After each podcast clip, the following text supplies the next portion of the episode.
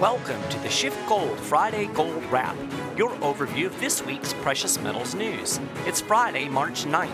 I'm your host, Mike Maharrey. Thanks for tuning in. Well, gold continued to show a trend of volatility this week as it bounced around based on the news of the day. Trump's tariff announcement pushed gold higher early in the week, but it fell off later with continued speculation about Federal Reserve rate hikes and some easing of geopolitical tensions with news that Trump has expressed willingness to meet with North Korean dictator Kim Jong un. As I record this podcast, gold is trading at 1116.50, silver is at 1649, and the silver gold ratio stands at 80.11. Gold has fallen off pretty sharply this morning on a better than expected jobs report. According to the Labor Department, 313,000 jobs were added last month, the most since October 2015. Economists had anticipated a gain of about 200,000 jobs.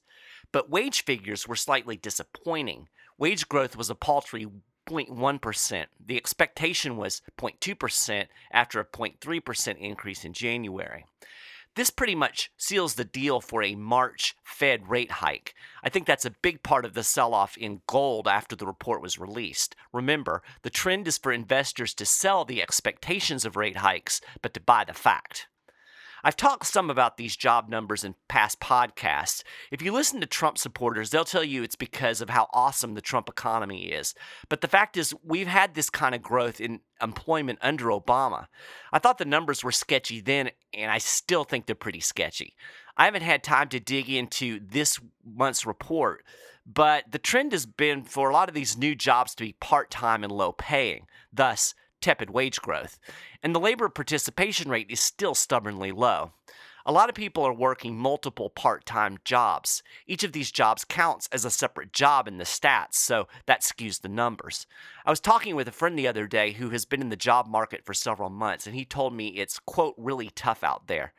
I know this is purely anecdotal, but I just don't buy the optimism on jobs. The news that Trump may talk to Kim Jong un is pretty interesting. A drop off in safe haven investment could put pressure on the yellow metal in the near term if people really perceive a decrease in geopolitical risk. Of course, knowing Trump, he could tweet tomorrow that he plans to invade North Korea. The only real certainty with the current administration is, well, uncertainty.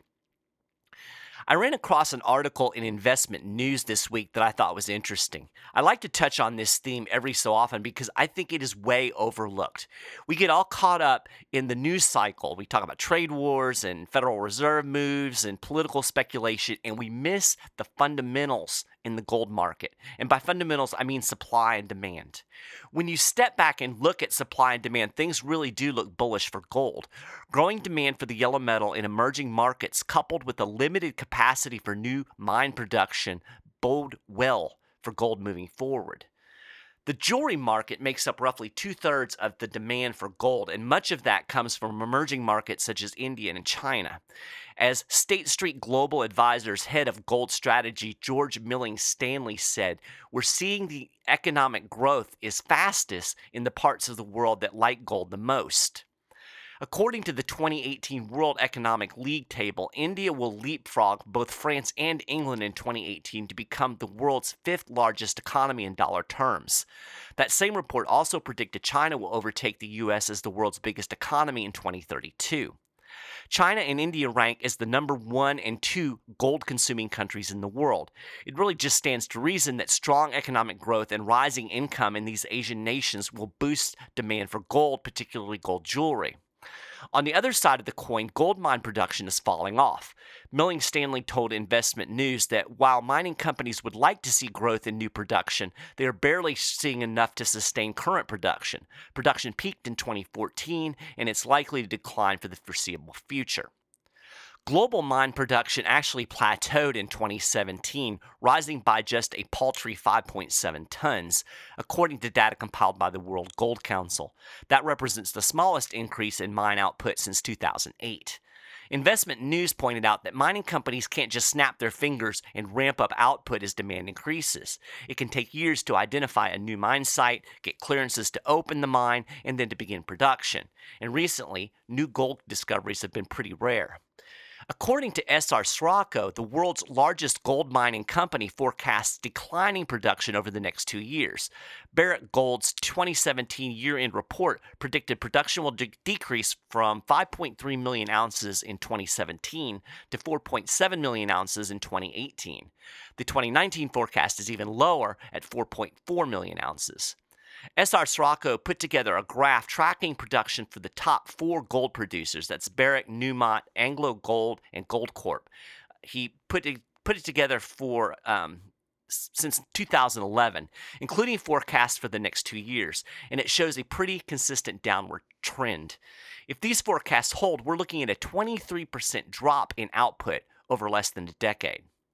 Part of the problem is gold mining companies have not been investing in exploration or developing new mines. Capital expenditures for the Big Four dropped 75% between 2012 and 2016. I've talked about peak gold on this podcast before. It's hard to know if we've really reached the point that production will consistently decline over time, but there's a lot of evidence that points in that direction. Of course, technology advances and new discoveries make predicting peak gold an imprecise science, but plateauing production numbers do lend some credibility to those predicting declining output in the future. At least it seems pretty certain that based on the forecast the biggest mining companies are giving us, we are looking at lower output numbers over the next few years. Like I said, it's easy to get caught up in the latest geopolitical turmoil or the most recent policy pronouncement by the Fed or, you know, talk about trade wars. And no doubt these events in the news cycle are important, but investors should never lose sight of fundamentals, supply and demand. The gold industry may well be entering a long term, possibly irreversible period of less available gold.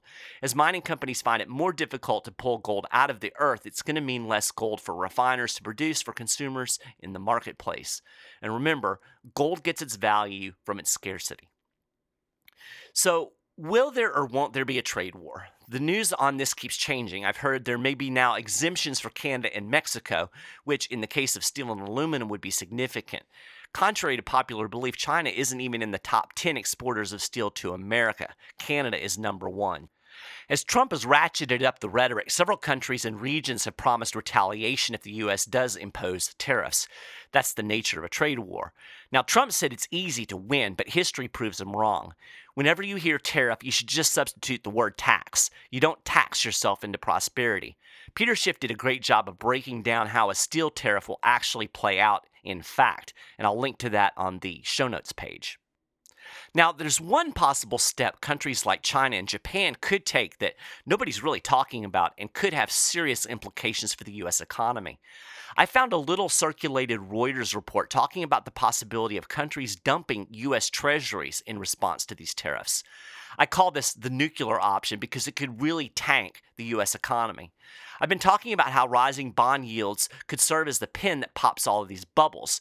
There's already a huge supply of bonds out there. The U.S. Treasury needs to sell over a trillion dollars worth of bonds both this year and next to fund the huge GOP deficits. With the Fed out of the market and Japan and China both saying they're not really interested in buying any more US debt, who is going to buy all of these treasuries? Now, bond prices are already falling and yields are going up. What's going to happen if China and Japan decide to dump treasuries to pay the US back for its tariffs? This is not a good scenario. In other news, Endeavour Silver CEO Bradford Cook forecast a multi year decline in new mining supply of silver. He said silver is the one metal that is primarily a byproduct of copper, lead, and zinc mines, and in a five year commodity bear market, there are no new copper, lead, and zinc mines.